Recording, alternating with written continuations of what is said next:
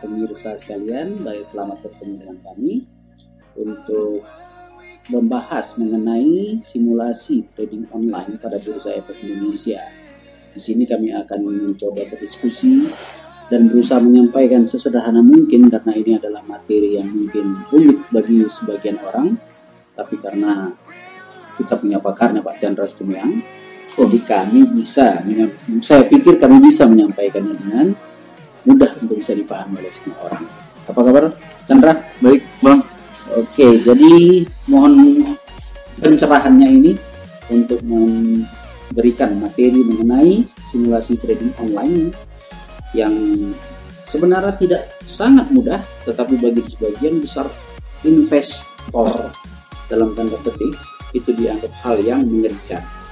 Jadi apa saja sebenarnya yang mudah kita bilang itu tapi dianggap sulit yang harus dipersiapkan oleh seorang investor kalau dia mau berinvestasi dan bertransaksi di Bursa Efek Indonesia secara online? Uh, sebenarnya gini, pertama tidak susah kalau materi hari ini tidak susah karena ini lebih ke arah teknikal kita melakukan perdagangan.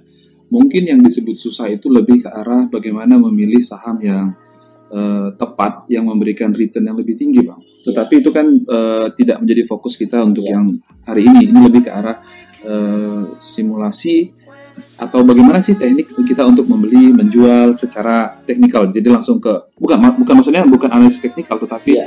uh, teknis untuk melakukannya gitu. Itu uh, sebenarnya relatif tidak terlalu susah. Nah, tapi memang bagi sebagian orang merasa mana mungkin saya bisa beli saham ya. gimana caranya gitu itu yang yang saya maksud jadi gini bagi investor tradisional bahwa dia menginvestasikan sejumlah besar uang kayak dia belanja di trading apa uh, mall online Lazada dan kawan-kawan ya. nah, itu nggak masuk di akal mereka bahwa uangnya akan masuk sedemikian gede lewat cara yang kurang lebih sama menurut mereka jadi saya pikir makanya teh walaupun ini kita tidak membahas mengenai analisis sahamnya tetapi teknisnya itu akan membantu pencerahan bagi mereka bahwa oh nggak sulit kok gitu. Oke. Pertama-tama tentu datang ke perusahaan sekuritas. Ya. Datangi mereka eh, tentu atas dasar kita tidak di endorse oleh mereka, kita ya. nggak ya. sebut mereknya, tetapi sebenarnya cukup mudah mencari di Bapepam. Tapi itu dulu kan perusahaan sekuritas itu apa sih? Nanti ba banyak orang yang rasa nanti lo apaan ini? Oke, okay. perusahaan sekuritas sebenarnya adalah perusahaan yang diberikan izin oleh pemerintah dalam konteks ini adalah uh, Bapak Pam, yeah. ya, untuk menjadi perantara pedagang efek. Oke. Okay. Jadi kita itu sendiri nggak bisa langsung datang ke bursa efek. Kalau yang kita lihat di Jakarta itu ada semacam apa namanya itu uh, lantai bursa iya. datang ke sana beli saham di sana nggak bisa. Ya. Yang bisa kita lakukan adalah kita datang kepada perusahaan yang diberikan izin sebagai perantara pedagang efek. Nama kerennya Pialang ya? Ya, Pialang. Pialang hmm. eh, nama resminya di negara perantara pedagang efek. Ya. Lalu eh, kita datang ke sana salah satunya. Uh, saya rasa tidak salah kalau kita menyebut yang BUMN ya ada Mandiri Sekuritas, iya, ada Dana Reksa Sekuritas ya tentu karena kita uh, lingkungan negara oke okay lingkungan kita, kita adalah lingkungan kita PTN gitu uh, kita dorong mereka untuk uh, namanya kita sebut gitu. Jadi uh, adik-adik, bapak ibu siapa pun yang misalnya mau melakukan uh, mau bertransaksi, tinggal tinggal datangi salah satu, buka akun investasi di sana. Itu okay. itu langkah pertamanya. Langkah pertama berarti harus mengetahui di mana ada perusahaan sekuritas dan kemudian buka akun di sana. Ya. Kira-kira ya. kalau konteksnya kalau konteksnya Medan sebenarnya uh, gampang sih. Dan lagian begini, kalaupun kita nggak tahu di mana, kita datang ke cabang Bank Mandiri pasti kita, saya mau investasi saham nih, pasti nanti dikasih tahu nomor lain mereka oh kantor mancek mancek itu istilah nah, uh, gaulnya mandiri sekuritas gitu itu dikasih tahu oke okay. tapi apakah cara buka akunnya sama dengan cara buka akun biasa di bank nyaris sama bahkan mungkin lebih mudah tetapi begini uh, kalau dulu eh, rata-rata uh, investor itu diberikan sub account jadi akun utamanya adalah akun uh, mandiri tetapi kemudian kita diberikan uh, sub sub account uh, yang atas sub account itu adalah nama kita. Hmm. Nah, tapi kalau sekarang berbeda. Sekarang ini sudah jelas rekening bank yang menjadi turunan dari rekening investasi seorang adalah nama dia. Mhm. Jadi nggak mungkin bisa digeser ke mana pun, itu nama dia. Jadi dia yang bisa mencairkannya. Tapi apakah berarti kalau kita misalnya tadi kita sebut contoh memilih Mandiri Sekuritas sebagai trader kita atau pialang kita, Hmm. apakah bermakna otomatis Bank Mandiri akan menjadi bank kita? Hampir pasti begitu. Kecuali perusahaan sekuritas yang eh, yang bukan merupakan anak perusahaan bank, seperti Trimegah, mereka berafiliasi dengan eh, kalau nggak salah BCA dan ada bank lain juga. eh, ya perusahaan sekuritas yang bukan anak anak bank pasti punya Oh, pilihannya begitu. karena kan dulu ada peraturan bahwa untuk menjadi apa kustodian sebuah sekuritas itu tidak boleh perusahaan terafiliasi dengan sekuritas tersebut. Ya, eh, ke- tapi kalau ini kan hanya tempat investasi dana kita. Mhm. Kalau kustodiannya tetap eh, pihak yang berbeda. Oh, Ini kan hanya jadi itu dibedakan rekening, ya. rekening kita memasukkannya. Ibaratnya tangga kita untuk memasukkan uang ke ke akun investasi. Kalau nanti dijual untuk ditransfer ke mana itu yang maksud saya Oke, sebenarnya. jadi sebenarnya pada saat memasuki bursa Hmm, uang kita itu tidak di akun bank tersebut lagi, tapi sudah di akun kustodian, iya, gitu sudah ya. Jadi, Oke, sudah jadi uang. karena kan nanti jangan ke- keliru bahwa undang-undang menyatakan begini kok prakteknya nanti ya. Padahal Jadi itu cuma untuk masukin duitnya Iya. saja. ya dia nanti jadi saham. Artinya nggak mungkin kita bawa tunai kasih ke mereka gitu. Itu sih. Mhm, betul, betul. Itu kira-kira. Oke, berarti kan sebenarnya sangat mudah gitu loh kan, kayak buka akun biasa. Nah, kemudian eh, apakah itu ada syarat minimum atau syarat-syarat tertentu untuk bisa buka akun? Gitu. Saya rasa hampir tidak ada syarat yang nggak bisa dipenuhi oleh setiap orang yang udah punya KTP kira-kira gitulah. Dia Hmm. punya uang punya KTP ya bisa gitu. Syarat kalau misalnya kita bicara syarat minimal dalam artian jumlah, Mhm, saya rasa sekarang ini sudah sangat kecil. 2 juta, 3 juta sudah bisa. Udah bisa. Walaupun pada jumlah itu belum tentu efisien. Iya, itu itu iya. pertimbangan lain gitu Iya, ya. itu lain lagi. Ah, Tetapi kan begini, bahwa kalau kita buka akun mhm. dalam konteks menyimpan uang di bank, maka kita dapat buku tabungan, kita Iya. dapat ATM. Iya. Nah, kalau konteksnya adalah mau bertrading di bursa efek, apa aja sih yang kita dapat dengan membuka akun? Apalagi ini trading online kan kita bicara. Eh, sebenarnya uang kita dikelola KSI sama KPI, jadi sebenarnya aman-aman saja. Walaupun sebenarnya kita tidak punya seperti buku tabungan yang Mhm. ada di dalam eh, eh, di Bank perbankan. ya. Tapi begini, sekarang ini kan bisa dikatakan bukti elektronik itu sudah sangat kuat, bahkan mungkin lebih kuat daripada eh, buku bank yang bisa hilang dan bisa dicuri gitu. Jadi bukti elektronik ini cuma cukup kuat. Lagian kan sekarang terkenal istilah dengan wealthy is only about number. Iya. Jadi kekayaan itu sebenarnya tinggal masalah angka-angka gitu. Jadi bukan tebalnya buku tabungan atau apa. Satu baris pun kalau 12 angka kan gitu. Jadi, Jadi artinya scriptless trading itu sebenarnya bukan cuma di bursa lagi ini sekarang kan. yes, In real life gitu loh. Iya. Kita menuju ke script trading sekarang kan. Iya. Mungkin bayar parkir aja nanti kita Iya. pakai HP aja. Jadi nanti kalau kita buka aplikasinya, Oh kita dapat Eh, aplikasi nih. Begitu kita hampir daftar, hampir semua sekarang eh, sudah melayani online trading. Walaupun dulunya sekali hanya satu dua perusahaan sekuritas yang memberikan perusahaan trading, tapi Hmm. sekarang hampir semua. Karena bahkan- hampir tidak terbayang ya sekarang kalau bertransaksi itu pakai telepon, Iya, hubungi ada orang lagi, gitu ada ya. lagi itu. Jadi Anda akan ketinggalan berapa langkah dibanding Iya. orang lain kan gitu kan. jadi nggak ada lagi lah misalnya angkat telepon, saya mau jual saham sekian, harga sekian, nggak ada lagi. Semuanya Plus pada smartphone. itu kan meminimalisir apa tuh efek dari Salah dengar, salah dengar, konflik of interest dari Iya. si pialang sendiri atau istilahnya sorry, sorry. Apa tuh, eh, in- memakai penilaian dari si pialang Oh iya, artinya dia Hmm. mungkin terdorong untuk mendorong satu saham tertentu, Iya, lalu gitu. dia mencoba membuat kita untuk membelinya atau Apalagi tidak menjualnya. investor awam itu sering kali bersandar kepada informasi yang diberikan oleh pialang. Jadi lanjutin tadi maksud saya adalah mengenai bukti itu. Kalau nanti kita lihat di aplikasi, di aplikasi itu ada tentang kekayaan yang kita miliki, baik dalam bentuk dana tunai ataupun dalam bentuk saham. Itu bisa kita lihat nanti. situ. Walaupun mungkin saya nggak bisa tunjukkan karena itu kan data pribadi gitu yang iya. kita lihat.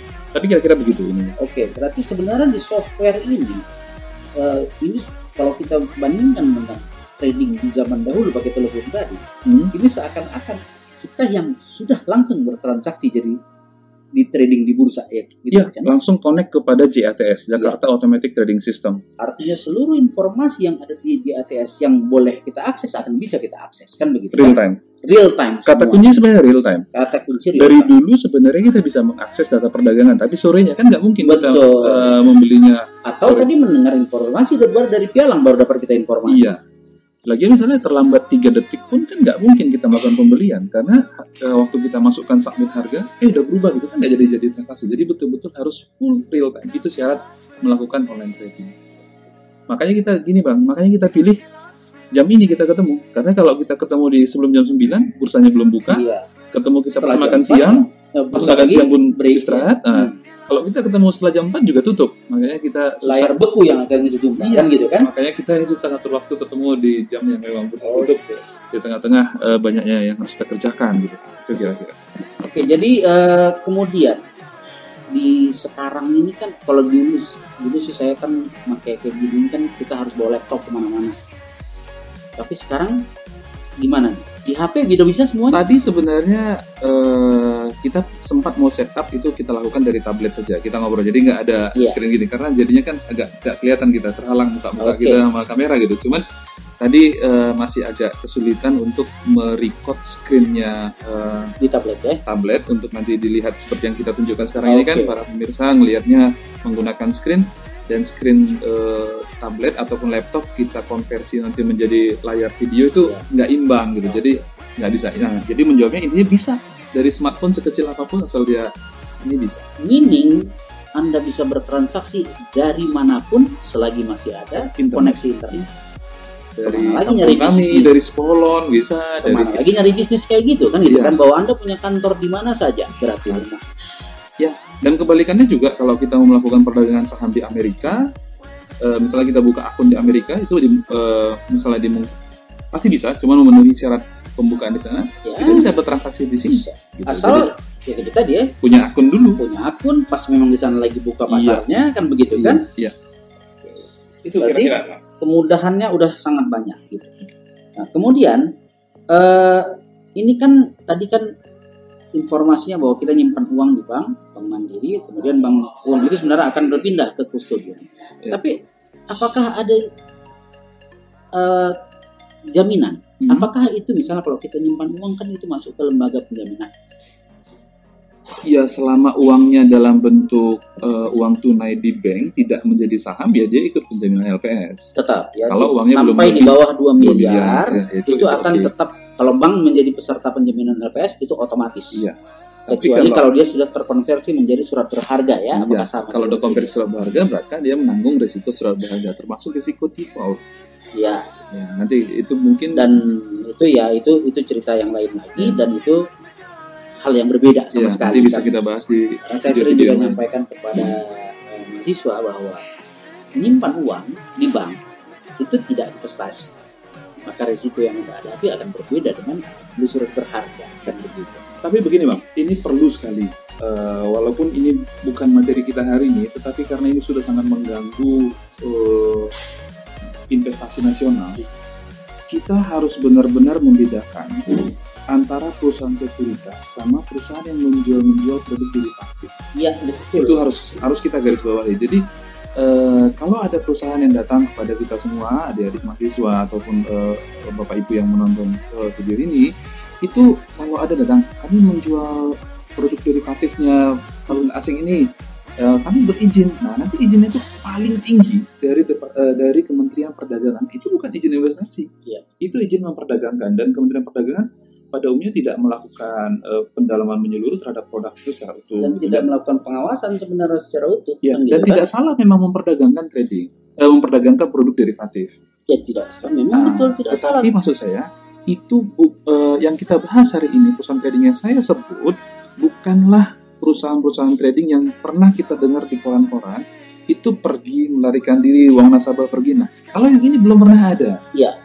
Itu itu Karena- yang harus kita bedakan. Karena karena berbeda gitu ya, Chan, ya. bahwa kalau yang eh, apa istilahnya ya investasi bodong begitu ya, Iya. bahwa mereka memang ngumpulin duit orang Iya. untuk kemudian entah entah di mana entah diapain sama mereka skema ponzi kalau istilahnya walaupun apakah dia skema ponzi Kalau- apakah dia skema penipuan yang lain kan begitu tetapi ini kan sebenarnya bukan ini adalah wahana untuk anda melakukan transaksi Iya. keputusan transaksi tetap, tetap di tangan anda Iya. anda akan untung kalau anda tepat anda akan rugi kalau anda, bukan salah dia Iya. nah tetapi kalau yang lain-lain dan termasuk sebenarnya derivatif yang saya tangkap sampai hari ini saya coba-coba ngamatin kelemahannya adalah mereka selalu berusaha meminimalisir risiko tidak memberitahukan risiko derivatif sebenarnya kepada investor ya hanya enaknya aja dan padahal itu adalah kalau kita bicara saya bicara itu level tertinggi risiko dalam investasi Iya. di pasar modal. Jadi ya itu memang jadi memang itu butuh pencerahan karena ada menarik. banyak sekali orang dalam tanda petik tertipu. Nanti kita bahas itu bisa di pertemuan lain tentang skema risiko antara produk asli saham obligasi dengan derivatif. dan dengan derivatif. Juga dengan produk eh, lain yang sudah digabung seperti reksadana yang pasti eh, kita coba memberikan eh, pemahaman ya hari ini kepada para mahasiswa kita ya bang ya Oke. terutama dan juga karena yang- mereka juga jadi agen nanti buat Ya. kita untuk menyampaikan kepada ya, masyarakat bahwa seperti apa semudah sih. inilah semudah yang akan kita Iya. jelaskan inilah perdagang kita kira-kira Oke, kemudian eh kemudian kira-kira kita dapat software. Jelimet nggak? Oh, membaca software. Enggak. Karena kan sebenarnya ini software kalau saya nyebutnya apa pun bisa Anda lakukan dengan ini. Iya. Dia menyediakan semua alat untuk analisis sekalian. Iya. Tinggal Anda punya kemampuan atau tidak. Iya, Oke, itu hal lain. Tetapi mengakses, meng- memahami softwarenya sulit atau tidak? mungkin langsung aja ya Oke, Jadi pertama sekali tentu kita eh, buka password kita masukkan. Untuk konteks ini saya mencoba menggunakan akun saya saja, Mhm. Eh, bisa dilihat ya. Tapi untuk alasan confidence, eh, private dan confidential saya menutup eh, apa namanya, menutup data. ID, ID dan password. Nah ini kira-kira layarnya. Pertama kita masuk ke sini. Ini. Nah, kita langsung disambut dengan ini screen yang hari ini biasanya kalau kita buka begini ada beberapa eh, dari eh, perusahaan investasi kita ngasih pengumuman jadi muncul seperti Oh, ini biasanya ada ada beberapa hal ya. ya. Jadi dia langsung pop up di depan waktu kita buka. Iya iya. Karena saya, ada saya, aja hal penting. saya sering bilang kepada eh, mahasiswa bahwa di bursa yang paling utama adalah informasi. Iya. Apakah informasi itu benar atau tidak itu tidak penting. Iya. Tetapi yang penting apakah informasi itu bisa menggerakkan orang untuk percaya melakukan tindakan investasi beli ataupun jual. Iya. Makanya pop up itu menjadi sangat penting untuk melihat perkembangan. Oke, lanjut. Jadi eh, Oh, tunggu. Ini berarti yang bergerak-gerak. Ini artinya inilah sebenarnya layar bursa. dalam satu detik bisa terjadi beberapa transaksi ya, seperti yang mungkin adik-adik mahasiswa dan bapak ibu perhatikan di layar yang sekarang eh, bapak ibu lihat ini adalah eh, layar yang terus bergerak menampilkan per, eh, saham Dan ber- terakhir yang diperdagangkan. Bergerak itu bermakna terjadi transaksi. terjadi transaksi. Ketemu Anda antara ke ketemu antara permintaan dan penawar nanti kita akan lihat bagaimana mekanisme eh, permintaan penawar itu bisa bertemu di, eh, secara eh, grafik ya. Eh, walaupun begini nanti mungkin saya ak- tapi tentu akan dirapikan di videonya ya. Tetapi kalau sebenarnya saya juga kadang-kadang harus mencari fitur-fiturnya karena ini senantiasa diupdate dan seperti yang kita tadi cerita bang saya lebih sering melihatnya di smartphone jadi begitu masuk ke sini saya juga harus agak iya, sedikit, adaptasi gitu. lagi, ya betul. gitu hampir tidak pernah menggunakan Ya, eh, laptop sebenarnya gitu. Oke.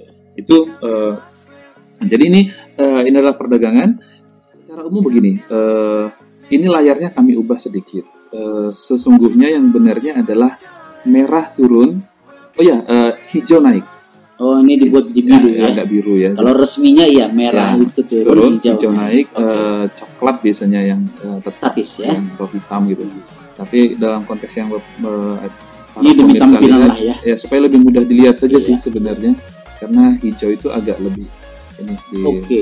Ini menunjukin layar bursa. Informasinya sangat jelas di sini adalah kapan waktu, kemudian ada kode Jumlah. perusahaan, kode investor oh, eh, kode, kode, kode seller emiten ya berarti ya, eh, emiten kemudian ada harga, Iya. ada presentasi perubahan, Iya. volume dan seterusnya. Sama Nah, siapa yang beli siapa yang jual? Siapa yang beli, siapa yang jual itu konteksnya perusahaan sekuritasnya Iya, ya. wakilnya. Oke, Walaupun sebenarnya di balik perusahaan sekuritas adalah individu-individu seperti Iya. kita gitu. betul betul. Tapi karena nanti kalau bicara bicara di topik lain barangkali eh, itulah bicara mengenai streaming kan begitu Iya, kan? iya. Bahwa yang tampil adalah perusahaan sekuritas. Iya.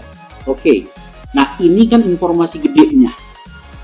Sebagai in- investa investor kan akan menggunakan menu yang Se- lain kalau sebenarnya dia. gini, sebenarnya ini informasi kecilnya, Mhm. tetapi bergerak kencang sehingga nggak mungkin kita lihatin gitu loh. Iya, itu maksud saya. Nah, ini whole bursa adalah ini, tapi karena sangat cepat bisa sampai 10 transaksi per detik, tentunya nggak bisa kita lihat. Ini hanya eh, layar yang menunjukkan beginilah kira-kira kesibukan bursa. Iya. Nah, Jadi yang maksud saya gitu, Joe. Eh, se- seorang yang akan menggunakan software ini, misalnya mau bertransaksi, tadi kan udah disinggung oleh Chandra bahwa dia akan masuk ke menu bid and ask nanti kan begitu kan, iya, iya, untuk melihat kalau dia sudah tahu nih sebenarnya saham apa yang mau iya, dia beli. iya, iya. Jadi apakah step berikutnya udah bisa langsung di situ atau kita akan kita butuh melihat menu yang lain dulu? Oh, nggak bisa. Eh, Sebenarnya acak aja sih, karena ini aplikasi yang sederhana. Mhm. Kekuatan dan signifikansi sebuah online trading di sekuritas itu sebenarnya adalah real time. Real time. bukan kerumitan aplikasi ini. Gitu. Jadi selama dia real time, jadilah bursanya. Betul. Karena kalau nggak real time, 3 detik, 4 detik aja terlambat, kita masukkan harga, lalu dia berubah, kan ditolak oleh sistem. Nah ini aja udah nunjukin bahwa tiap detik berubah kan Iya, ternyata iya. kan gitu. Jadi itu yang harus eh, pertama. Jadi kalau masalah aplikasi bang sederhana sekali. Nah, jadi balik lagi ke tadi pertanyaan eh, pembahasan kita yang pertama mengenai ketika kita mendaftar ke sekuritas masukkan uang ke dalam eh, akun bank milik kita. Jadi kalau kita sudah punya akun bank yang sesuai, kita nggak buka akun bank lagi. Iya. Lalu kita membeli saham, nanti uangnya akan dikredit diambil dari sana, Mhm. masuklah ke sini. Nanti kalau kita buka akun eh, portofolionya itu keluar. Oh jadi di, di sini akan ada dua akun kita sebenarnya, akun portofolio uang. dan akun uang kita ya. uang itu hanya Kalau laporan. masih ada nih laporan Iya. juga. Tapi dia sebenarnya tidak bisa diakses lewat Iya, sini ya. tidak bisa nih, transfer Oke. apa itu nggak bisa hanya oh segini jumlahnya gitu. Gitu, gitu. Jadi berbeda. Balik lagi, ini investasi bukan nyimpan uang. Iya. Artinya uang anda yang ada di akun ini adalah uang yang dipakai untuk investasi. Iya. Bukan untuk ditarik-tarik kapan perlu perlu. enggak Kan nggak ada begitu. ATM-nya nih. Ya itu Nah, dia. ada Makanya ini bukan nyimpen duit, Iya, ini mau berinvestasi. Oke, ya. Para pemirsa, yang harus kita perhatikan tentu yang paling ingin ditanyakan tuh langsung pasti adalah gimana mau membeli. Iya. Ya, sekaligus di sini saya akan menggabungkan gimana terbentuknya harga. Nah, di sini bisa kita lihat ya, misalnya eh, saya mulai dari atas itu ada tiga kolom di sini. Las, las ini artinya adalah yang paling terakhir diperdagangkan. Ini yang paling terakhir, Det- mungkin satu detik atau dua detik yang lalu mungkin ya. Artinya itu diperdagangkan di harga 4.070 per lembar saham. Dan sekarang kan beli bang satu kali beli kan minimal satu lot ya. Ya. Satu lot itu 100. Iya, iya. Jadi kalau mau beli eh, minimal lah satu eh, 100 dikali 4070 ya itu ya. Itu eh, data di bawahnya itu angka 50 di sini. Ya. Eh, po- adik-adik mahasiswa bisa lihat eh, mau saya eh, itu adalah 50 berarti turun 50 dari harga penutupan kemarin. Hmm. Sekarang kan hari Kamis ya. Nah ini berarti fraksi harga 50 ya. Oh bukan, fraksinya belum. Fraksinya masih kita lihat di bawah 10 10 10. Maksudnya 10, adalah 10. 50 turun dibanding Oh dibanding Harga harga penutupan. penutupan. kemarin. Hari hari Rabu. Oke oke oke dibanding banding closing price kemarin. Hari, iya, hari Rabu. Oke. Sekarang hari Kamis kan? Untuk melihat pergerakan. Ya. Itu setara dengan penurunan 1,21. 1,21. Kenapa kita sebut langsung turun-turun ya karena udah jelas warna merah tadi. Warnanya merah. Merah, gitu ya. Oke. Lalu eh, emang berapa kemarin? Kemarin itu 4120 kan pas kan Hmm. sekarang 470 itu turun 50. Eh 4120 eh, kem- kemarin sekarang 4070 berarti kan turun 50 gitu kira-kira ya. Padahal itu ya. Nah, Itu udah biru tuh. open ini tadi pagi sebenarnya ternyata Telkom dibuka naik di harga 4150 itu kan Oh. naik 30 dibanding eh, yang 4000 Ini open jam 9 tadi ya. iya iya Bukan pra perdagangan ya. iya 4150 kan Oke, berarti naik 30 dibanding penutupan kemarin Hmm. 4120 gitu berarti ada pergerakan pada saat pra perdagangannya. Iya. Dari setengah 9 ke jam 9 sebenarnya.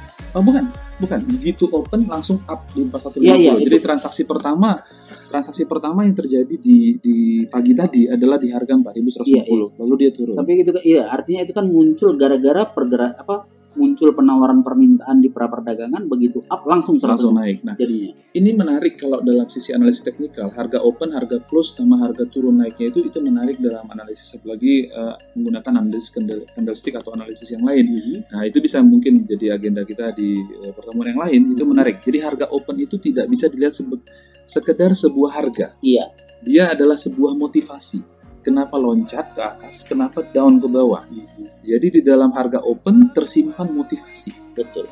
Itu itu itu menarik untuk kita diskusikan.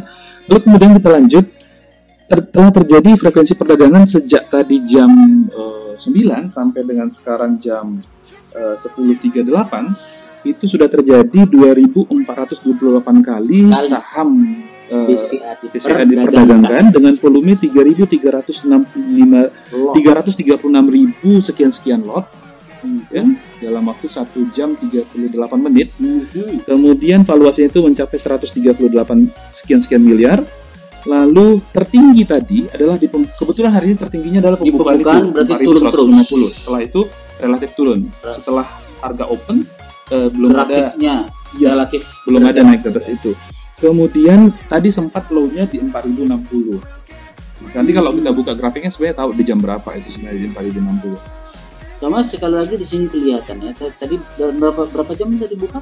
Dari jam 9 ke 1 sekarang 10.39 lah 10.40 lah katakan. 1 jam 40 menit dalam ini satu jam 40 menit terjadi 336 ribu ya, transaksi. ini relatif sedang sih nggak terlalu besar kan bukan saya mau nyampein saya yang sering saya bilang kepada mahasiswa pak ya. Anda sila- silakan cari pasar yang lebih besar daripada pasar modal tidak akan dapat dalam konteks jumlah transaksi maupun valuasi perdagangan per harinya seperti apa gitu iya iya Nah, itu cukup besar ini Wah, Anda Kalau ini, ini satu saham loh dalam Iya. satu jam 138 miliar terjadi perdagangan saham BCA gitu. Iya, 138. Kalinya 2428 ya 2400-an sekian. Satu Oke. jam itu 3600 detik. Ya, mungkin sekitar 2 detik satu untuk Telkom saja.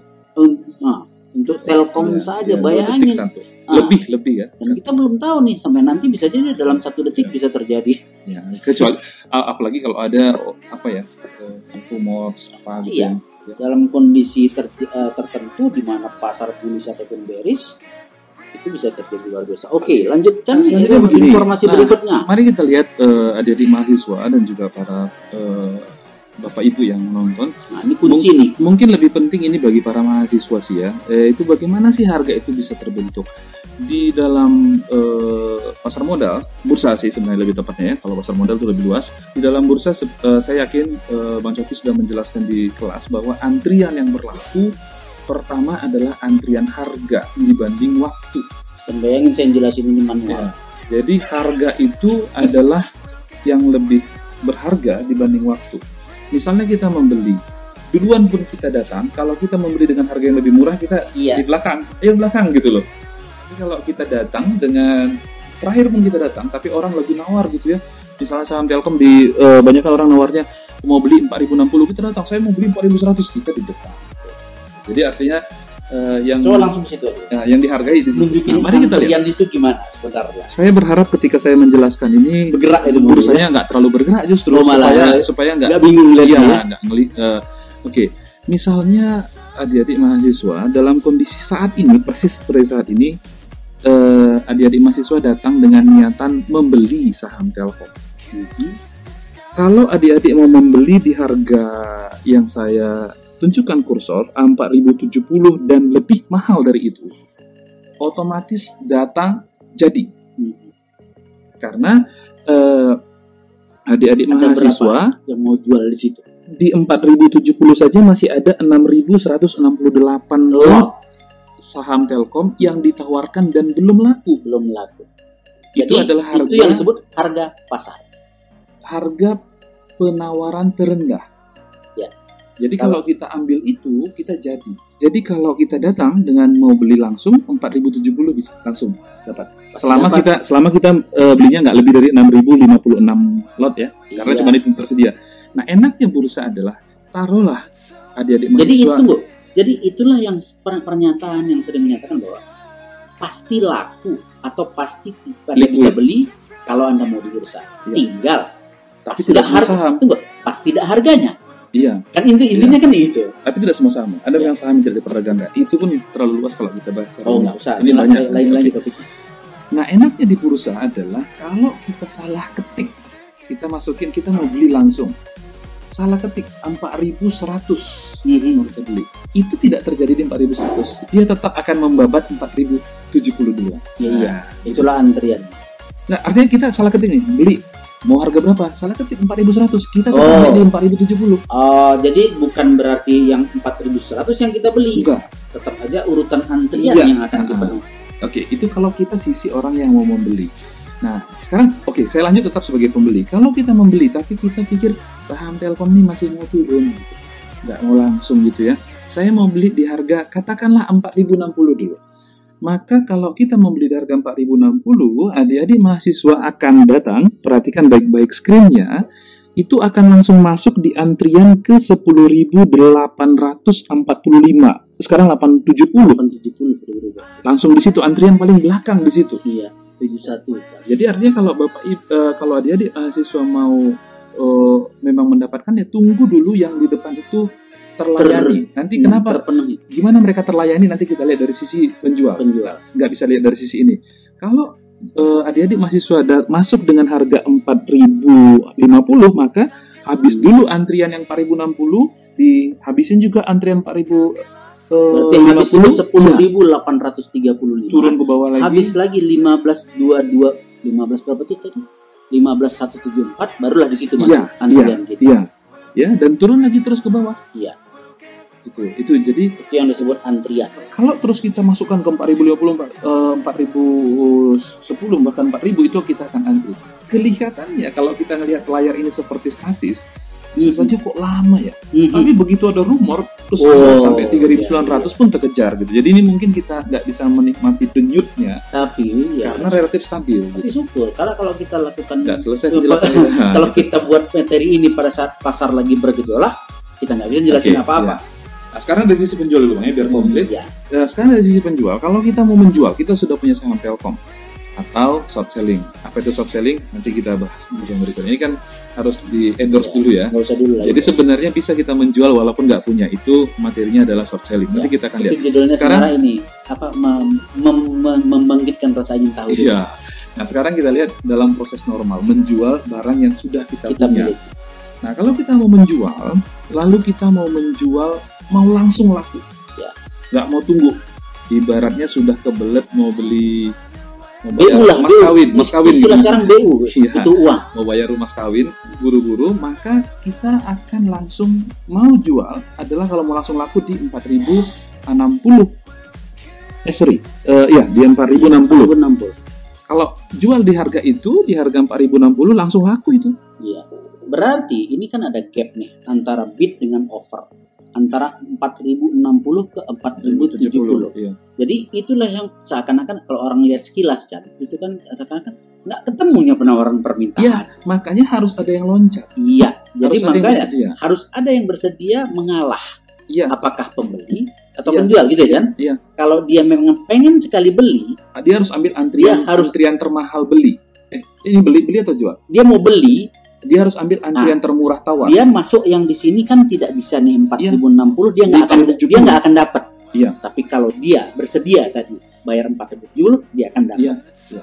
Nah, artinya di sisi penjual, kalaupun dia ingin BU tadi mau jual, dia nggak bisa bertahan di 4070 Nggak bisa. tidak akan terjadi transaksi. kecuali dia sabar nunggu ah, dia yakin satu menit lagi juga Belum tahu, tetapi kan Iya, gitu kan iya, tren iya, pasar iya. akan ke mana? Iya, iya. 4070 tidak akan laku. Iya. Apalagi kalau dia ngotot mau jual misalnya 4100 tidak akan laku. Iya.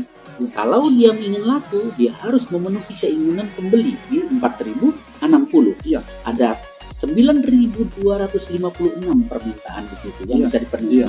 Ya, jadi itu maksudnya ya. Sebenarnya pasar itu liquid kalau ketemu transaksi. Iya. Oke. gitu jadi eh, balik ke tadi eh, kalau dia mau menjual balik ke situ kalau dia mau menjual di harga lebih mahal 4100 maka antriannya juga sama seperti tadi jauh lebih panjang Jauh lebih panjang. ya itu Habisin dulu di atasnya. iya tapi ya tadi begitu bursa atau Bergejolak, itu, bergejolak, jangan bayangkan bahwa itu lama. lama gitu ya. Di bursa dalam kondisi tertentu itu bisa habis dalam sekejap 20 fraksi bisa dikejar dalam satu dalam setengah jam. 20 fraksi. Fraksi. Ini kan yang terlihat di layar kita ini hanya lima fraksi nih. Bayangin ada 20 Ya, fraksi bisa. deretannya itu. Iya bisa dibabat. Itu kalau Pak Chan pernah kabinet. ngalami itu. Iya, pernah jatuh miskin, pernah juga jatuh kaya. Eh jatuh kaya nggak bisa ya, pokoknya Eh. pernah lah. Pernah lah jatuh miskin ya. Iya, itu itu kira-kira untuk pembentukan eh, harganya. Oke. Terus kan saat dulu saya ingat Chandra pernah mau lihat kecenderungan pasar pun bisa di sini. Bisa, bisa. Secara sederhana gitu ya, secara Iya. sederhana. Walaupun kalau kalau kita pakai analisis teknikal kan sebenarnya harus ada grafik yang lebih luas lagi. Iya, iya. Tapi sekilas lintas dalam kondisi kalau, kalau tadi terjadi pasar bergejolak, informasi bid and ask ini bisa nunjukin kecenderungan Iya. pasar. Mau naik apa turun? Bullish apa bearish? Ini harus di disclaimer dulu. Pertama adalah domainnya kita sebagai pendidik yang menjelaskan pasar modal secara keilmuan sebenarnya adalah domain analisis fundamental. Betul. Analisis teknikal sebenarnya adalah konsumsi praktis yang eh, tidak di terlalu Boleh. diajarkan. Ya, artinya gitu. Artinya biar Karena di NPS ada analisis teknikal. ya, Kan ada begitu. mahasiswa harus melihat bahwa ada ini teori efisiensi ya. pasar juga, Ya, random jadi- walk dan sebagainya. Ya, jadi eh, apalagi di tingkat ya satu sebaiknya yang menganalisis fundamental. Dan satu lagi, Cak, kalau kita lebih bicara analisis fundamental saja, maka akan sedikit sekali yang tertarik Iya. untuk berinteraksi di Iya. bursa efek kalau cuma fundamental. Nah, satu yang mau diluruskan juga adalah analisis fundamental lebih sulit. Analisis teknikal itu sebenarnya nampaknya aja keren, ada grafik, ada warna-warni segala macam, tapi sesungguhnya analisis teknikal itu mudah. Eh, sorry, bukan mudah sih. Tidak ada sesuatu Seder- yang rumit sederhana, tapi memerlukan insting yang tajam. insting dan ketedap dan ketekunan sebenarnya dalam menyusun data. Oke. Eh, ini grafik pergerakan harga. Jadi kalau di dalam eh, teori pasar yang efisien ini dibentuk berdasarkan harga. ya. Tapi Kalau- gitu, sorry saya potong sedikit. Itulah yang anda bilang, kayaknya keren, mengerikan dan sebagainya. Padahal nanti Ya, Chandra akhirnya jelasin. juga gitu. nggak, padahal bacanya nggak se- seseram itu melihat grafik ini kan gitu. Dan tidak ada standarnya. Ya. Ya artinya nanti nanti coba. Nah artinya eh, adik-adik mahasiswa ini adalah grafik yang ditentukan oleh harga masa lalu. Ya. Dalam konteks teori pasar yang efisien dikatakan itu sebagai weak form eh, efisiensi. Itu eh, adalah efisiensi paling kecil. Artinya dia adalah yang paling sedikit menyerap informasi, hanya informasi dari harga masa lalu. Iya. Seperti yang dijelaskan tadi, biru naik, merah turun dibandingkan dengan eh, kalau ini adalah banding antara closing dengan opening.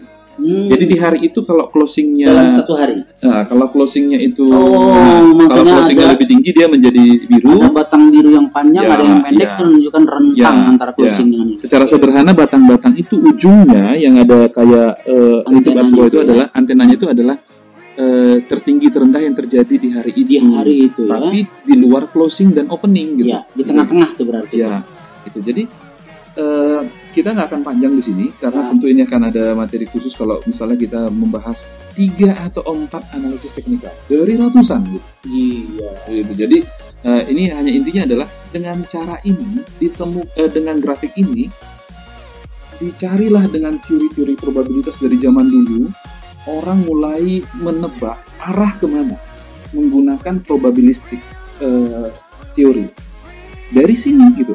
Jadi kalau misalnya dari harga ini orang mau mengatakan ini bakal turun lagi lalu dia menjelaskannya karena ini saya menemukan fakta bahwa setelah ini penurunan begini akan turun sah.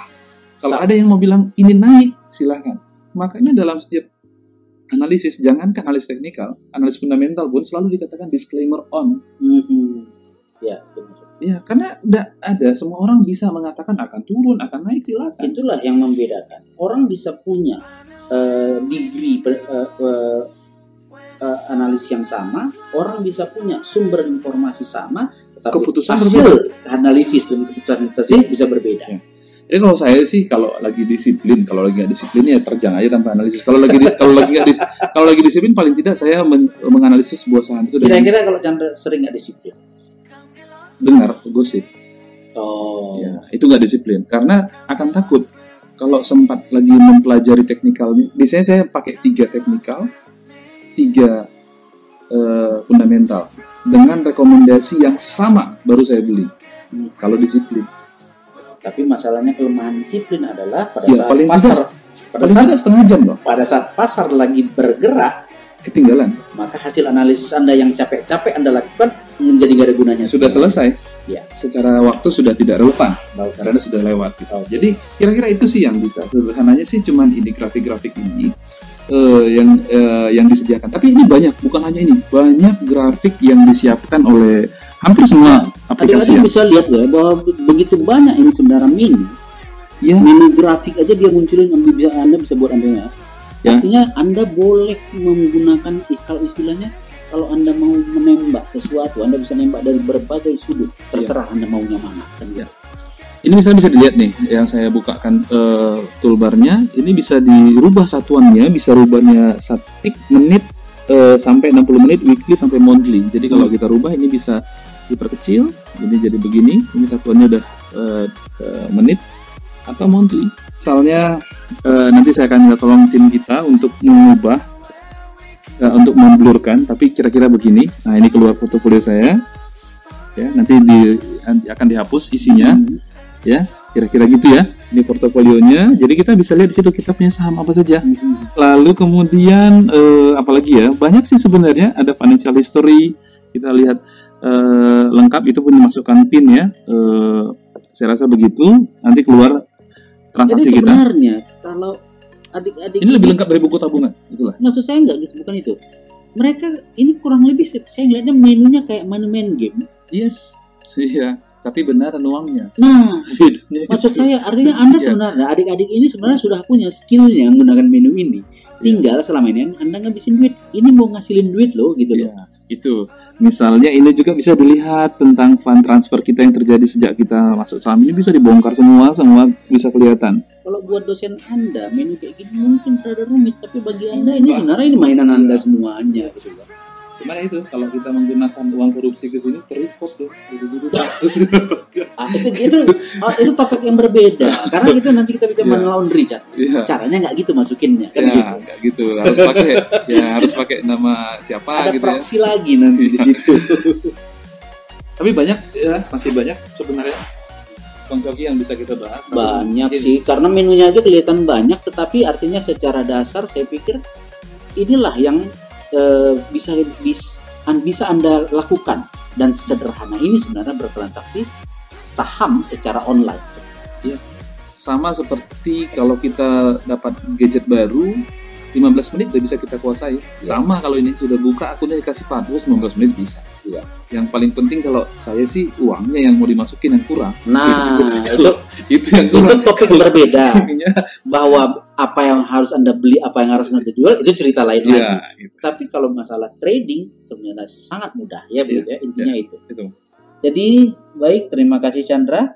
Jadi adik-adik, mudah-mudahan apa yang kami diskusikan saat ini plus apa yang kami tampilkan akan memberikan pencerahan kepada Anda semua tentang bagaimana sebenarnya mekanisme trading online dan bagaimana kira-kira untuk berinteraksi plus menjelaskan bahwa ada banyak sekali isu apa e, hal yang menarik sebenarnya dalam dunia perdagangan di Bursa Efek Indonesia. Jadi kayaknya sudah selesai kita. Ya, saya hanya menyampaikan semoga yang kami sampaikan bermanfaat. Selamat siang ya itu aja dari saya. Nggak bisa selamat siap sampai bertemu di materi pembahasan berikutnya ya sampai ketemu di materi pembahasan berikutnya baik terima kasih. Oke terima kasih.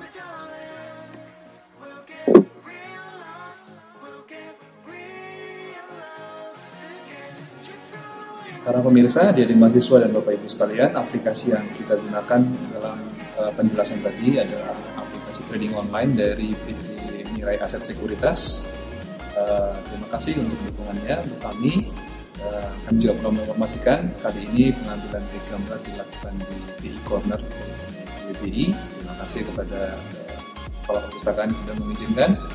Nah, adik-adik, mahasiswa dan bapak ibu sekalian, jika ada pertanyaan silahkan dimasukkan uh, di dalam uh, komen komentar di bawah. Dan kami berharap jadi semua bapak ibu like page ini uh, channel ini agar kami bisa lebih semangat lagi. Terima kasih. Eh, sampai jumpa di topik-topik berikutnya.